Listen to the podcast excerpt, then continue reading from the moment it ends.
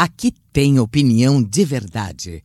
Alfredo Bessoff, com você nos assuntos que interessam ao Brasil. Saudações a você que nos acompanha todos os dias. Um bom começo de semana e também quero aproveitar e mandar um abraço para quem e em quem nos escuta em mais de 100 emissoras esparramadas por todo o país. A frase não é minha, foi dita pelo Juan Guaidó, o suposto líder oposicionista lá na Venezuela do caos e do socialismo fracassado do século XXI. Maduro não tem seguidores, tem cúmplices. A frase cai como uma luva para retratar a situação da esquerda no Brasil. Destruidores e perversos, os esquerdistas não possuem nenhuma capacidade e nem compromisso em construir algo, vivem da destruição. E ontem o que vimos aqui foi meia dúzia de gatos pingados, geralmente adolescentes, vestidos de preto e carregando bandeiras da mesma cor ou então vermelhas. Pobre de um país onde a mídia se esmera no contorcionismo vocabular, tentando mostrar para a sociedade que drogados, desordeiros e vândalos são sinônimos de democracia. Fico pasmo ao perceber que o ativismo político da mídia a tornou porta-voz do caos, incentivadora da desordem e apoiadora do desrespeito não só aos nossos valores cristãos, mas também aos símbolos da nossa pátria. Por muitas vezes tenho procurado ler e debater com outros profissionais para tentar saber, entender e descobrir em qual momento houve este descolamento entre a mídia e a sociedade. É evidente o fosso que afasta os jornalistas e a mídia tradicional do pensamento do brasileiro. Enquanto a sociedade é assumidamente conservadora e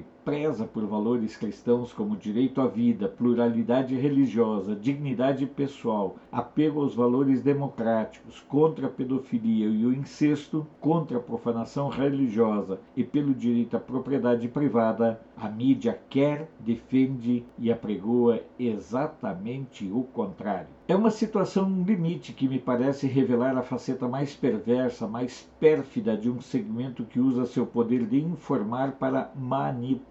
O compromisso com a informação foi relegado a nebuloso plano secundário, porque me parece que muitos jornalistas pegaram para si a tarefa de escarnecer os sentimentos e os valores dos brasileiros. Salvo engano, é perceptível que ao longo dos anos a imprensa, de um modo geral, se iludiu tanto com o seu suposto valor e poder que perdeu a capacidade de ter senso crítico. Ela ainda não percebeu que o advento das redes sociais não apenas está mudando o eixo da comunicação ou da busca de uma informação confiável, como também está transformando os profissionais em pessoas execráveis e até certo ponto alvo da ira de quem se sente ofendido. O fracasso esperado da manifestação da esquerda é também, com toda certeza, o fracasso da mídia, que já não possui o poder de manipular que sempre fez questão de exercitar. Sem este manto, resta para a mídia e seus profissionais o exercício cotidiano de descarregar seu ódio e seu rancor contra os brasileiros. Volto a dizer,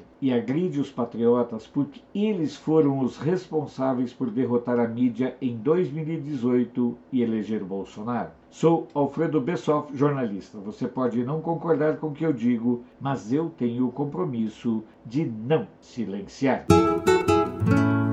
Esse foi Alfredo Bessoff, direto de Brasília. Apoio Feira dos Importados, o maior centro de compras da capital federal, onde você encontra de tudo em um só lugar. Até a próxima!